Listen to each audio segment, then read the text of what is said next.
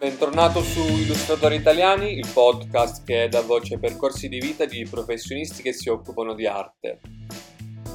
L'ospite di oggi è Gabriele. Gabriele è un artista con la A maiuscola nel mondo delle mostre e dell'editoria.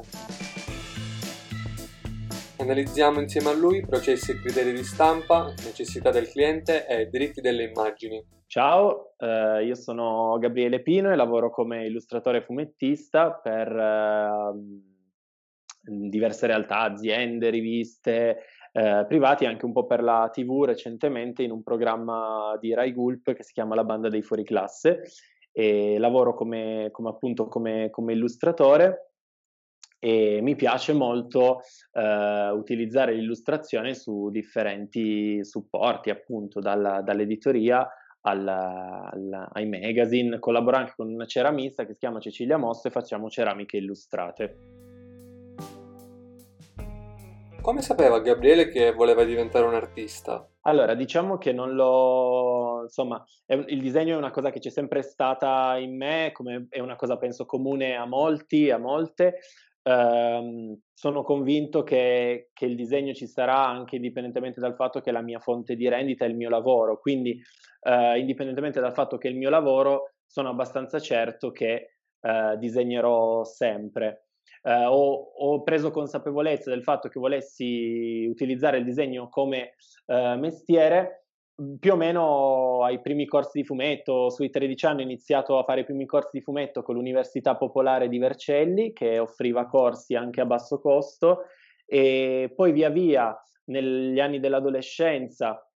frequentavo liceo linguistico e facevo corsi estivi eh, legati al fumetto manga eh, mi hanno fatto raggiungere la consapevolezza che quella che mh, mhmm, dall'inizio poteva sembrare una semplice passione, un modo per occupare il tempo al di là della scuola, potesse diventare effettivamente quello che volevo fare per il resto della vita, anche come lavoro.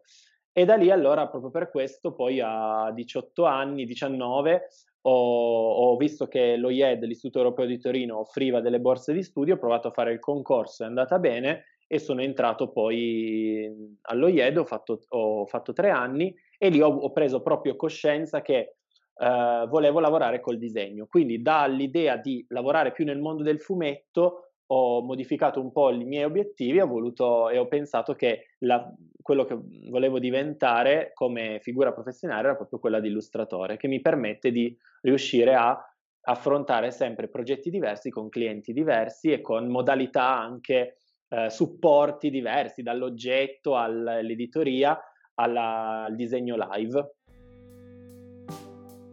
Come è riuscito Gabriele a trovare il suo primo cliente di illustrazione? Uh, ok, allora i primi, primissimi clienti non così altisonanti, diciamo, erano clienti di associazioni che facevano corsi di disegno per ragazzi o comunque mh, privati o piccole aziende che conoscevo personalmente che avevano bisogno. Uh, questo mentre studiavo ancora succedeva Um, e quindi si, si, incontravano così attraverso il passaparola. Il primo grande cliente, diciamo, più importante fu la redazione della stampa e questo avvenne nel settembre 2015 eh, attraverso un colloquio che avevo fatto l'ultimo anno del, dell'OIED, che mh, la scuola dava la possibilità di, di, di fare appunto dei colloqui, c'erano delle giornate di incontri con eh, case editrici o redazioni di giornali e aziende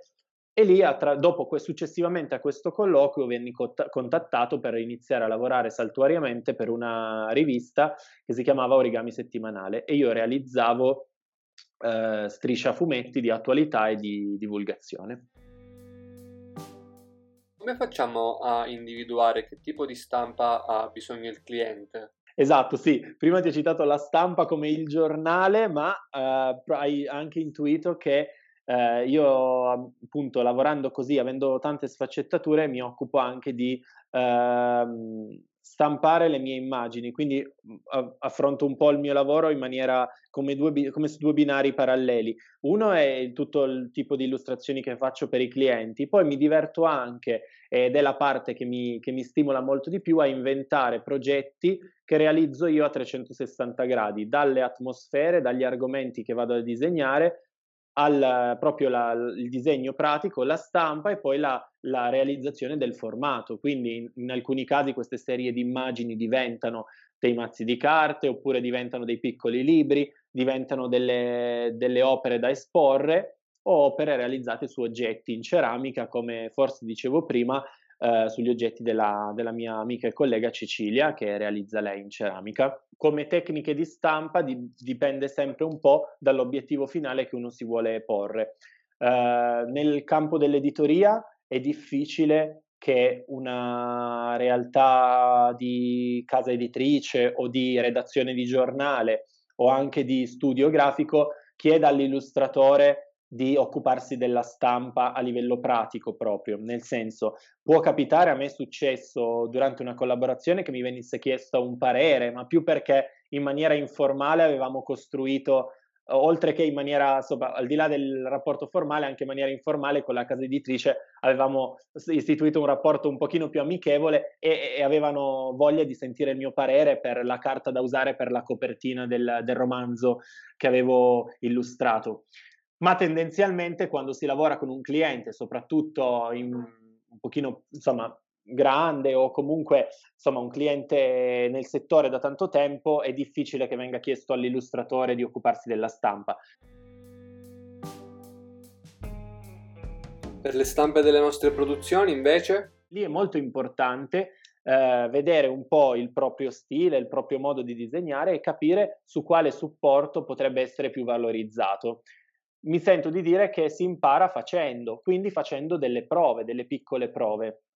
Io personalmente posso raccontare un po' quella che è la mia esperienza, amo molto eh, avere collaboratori con i quali posso avere un rapporto umano al di là di quello professionale. Quindi mi affido da sempre da, alla tipografia storica del paesino dove vivo. Io vivo in campagna vicino a Torino e questa tipografia storica si chiama tipografia Vercellotti e eh, con Paola, che è colei che la gestisce, amiamo sperimentare. Quindi una volta io sono entrato in studio e l'ho trovata che aveva i miei disegni appesi e li stava provando sulla carta. Ecco, questo porta anche a costruire un rapporto di fiducia un po' eh, vis-à-vis con chi ti fa le stampe, riuscire a trovare il modo. E quindi grazie ai suoi esperimenti ho individuato una carta con una grana abbastanza ruvida e ho visto che nella, nel momento della stampa andava a valorizzare i colori delle mie illustrazioni. Quindi quello che mi sento di, di dire è di provare differenti carte se si ha la possibilità di farlo dal vivo. Se invece non si ha questa possibilità, ci sono molti portali online dove si possono fare delle prove, tutto però dipende da che sensazione si vuole dare col proprio disegno. È ovvio che io magari sto realizzando un uh, progetto di illustrazioni molto evocative, molto poetiche, mi devo interrogare su, uh, ok, quale carta, quale formato potrà uh, dare quella sensazione che voglio comunicare di poesia, di magia, oppure quella sensazione cupa. E allora magari da lì si, va, si opta per una carta un pochino più liscia, una carta che luccica, una carta più opaca, una carta più ruvida, che magari dà la sensazione di calore, mh, di un pochino più, insomma, eh, caldo come, come sensazione. Anche nella stampa, quando si lavora da soli, come autoproduzioni o come insomma progetti personali, è importantissimo pensare al messaggio che si vuole comunicare o la sensazione che si vuole comunicare con la propria immagine anche attraverso il formato alla stampa proprio. Per questo io mi affido spesso anche ad un'associazione di Torino che si chiama Print Club. Loro eh, fanno divulgazione sulle tecniche di stampa, ma non solo, ma anche corsi e mettono a disposizione il loro laboratorio attraverso una tessera associativa e um, insomma si fa stampa serigrafica, risograph, eh, corsi di incisione e quindi una buona, una buona modalità è individuare se ci sono posti fisici attorno a sé oppure online individuare queste realtà nell'attesa di poi poterle visitare dal vivo. Eh, questo è un po' quello che faccio io quando vado a decidere eh, come stampare le mie opere, affidandomi a persone che lo fanno da, da tanto tempo. Eh, per un discorso invece di ehm, economico, diciamo di ovviamente bisogna prima farsi un po' di calcoli quindi il, il nostro progetto, se vogliamo eh, che sia appunto economico, dobbiamo guardare bene online quali eh, realtà ci offrono magari dei preventivi più vantaggiosi e bisogna fare un pochino una scaletta di quello che vogliamo sia la resa del nostro progetto. Però quello che mi sento di dire è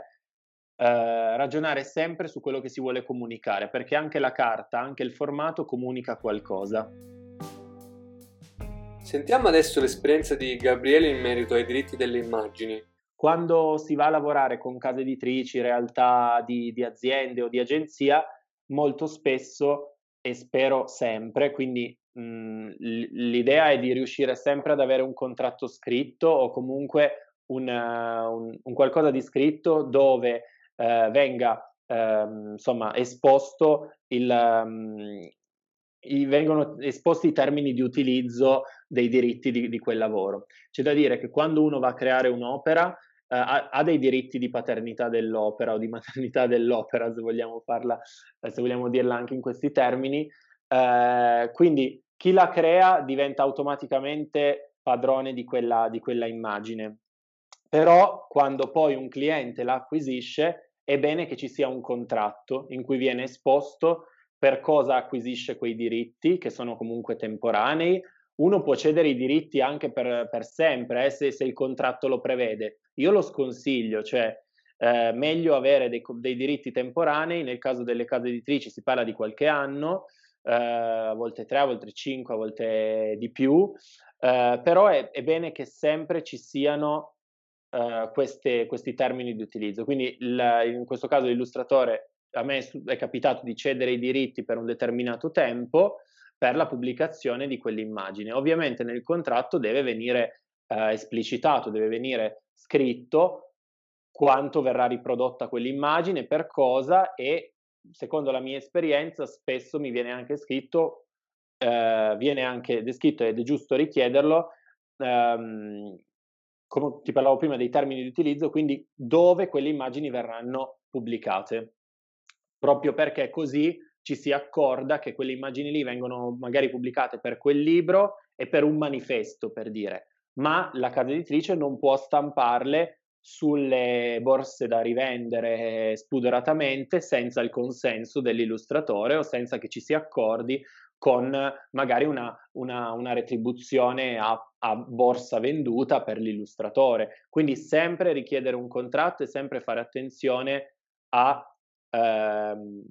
all'utilizzo che la, il cliente farà di quell'immagine. Sempre chiarirlo, ecco questo, sempre chiarirlo e, e possibilmente, anzi sempre con un contratto.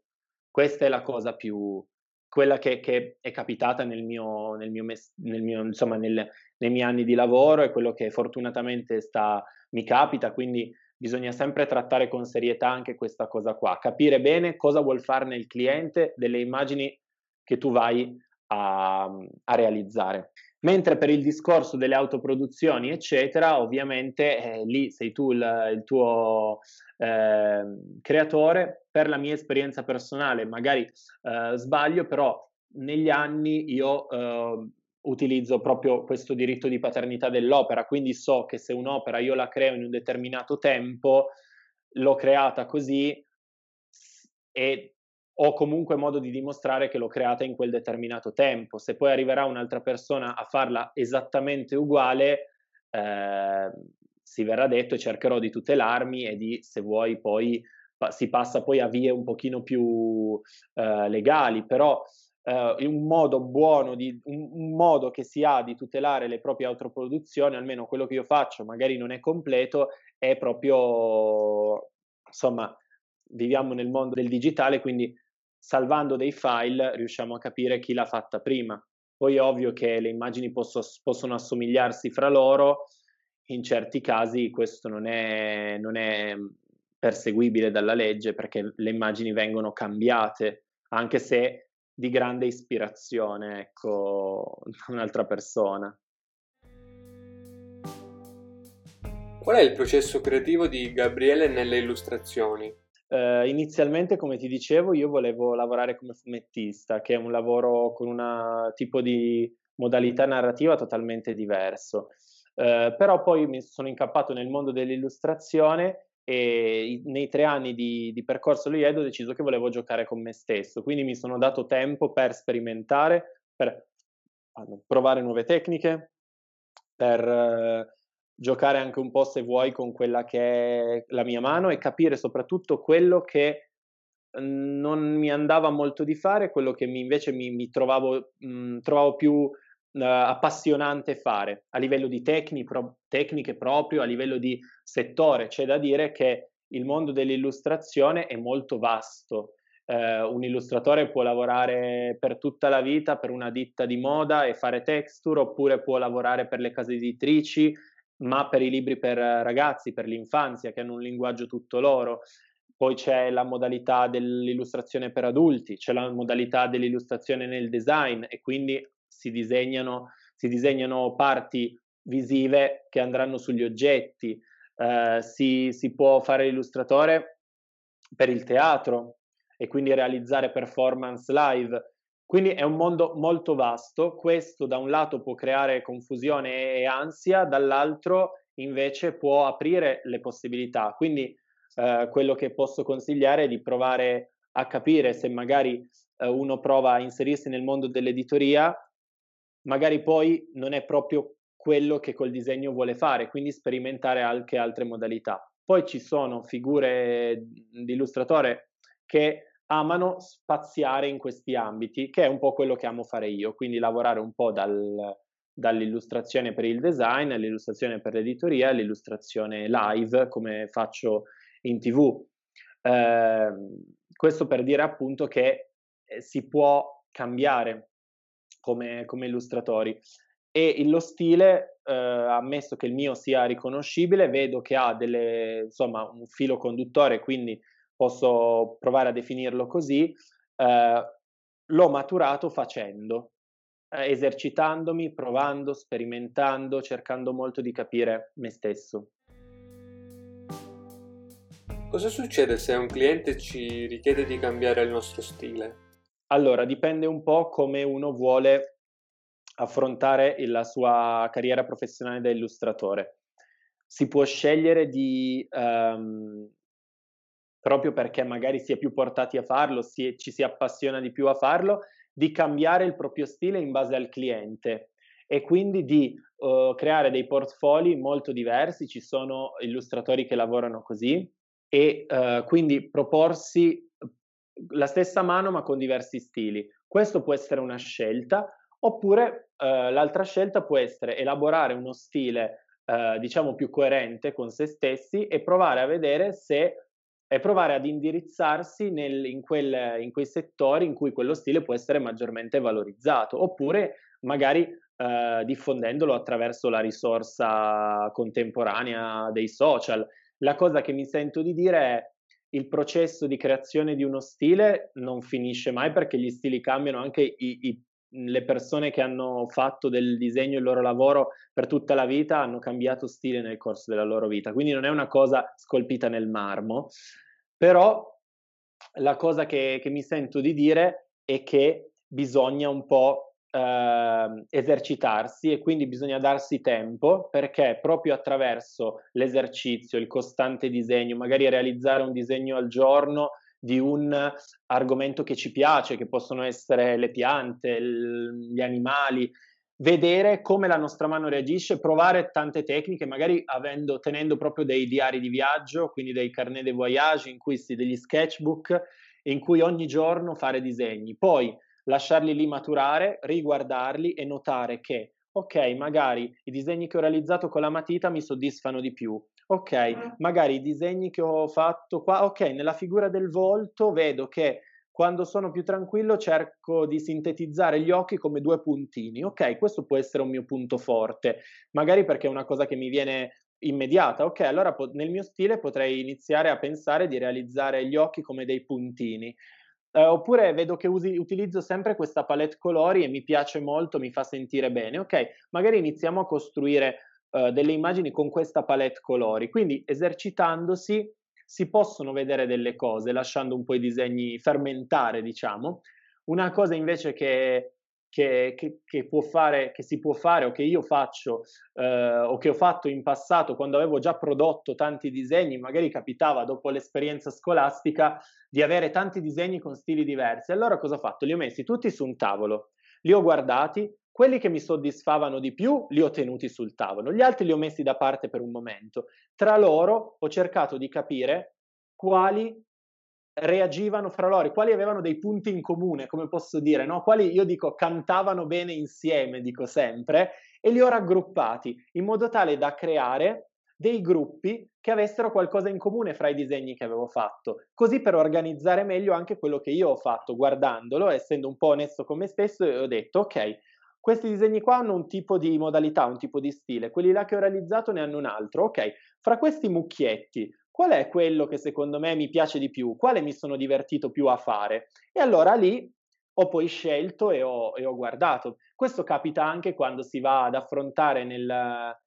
quando si fanno magari autoproduzioni, si fanno piccole mostre, succede che magari si va a qualche festival o a qualche eh, mostra del, del, design o dell'artigianato e si deve esporre su un banchetto le cose, no? E allora per creare omogeneità in quello che uno fa, per non mescolare tutti gli stili, è bene magari raggrupparle oppure decidere di utilizzarne solo uno un po' per tornare anche al discorso di prima, quando mi vado a proporre a determinate case editrici o testate giornalistiche, so che più o meno hanno quel tipo di stile lì. Allora decido io se propormi con lo stile che usa quella determinata casa editrice, allora modifico un po' me stesso, oppure cercare di far sì che quella casa editrice arrivi a me cercando di utilizzare uno stile più coerente con me stesso e magari diffondendolo un po' sui social o facendo market, così.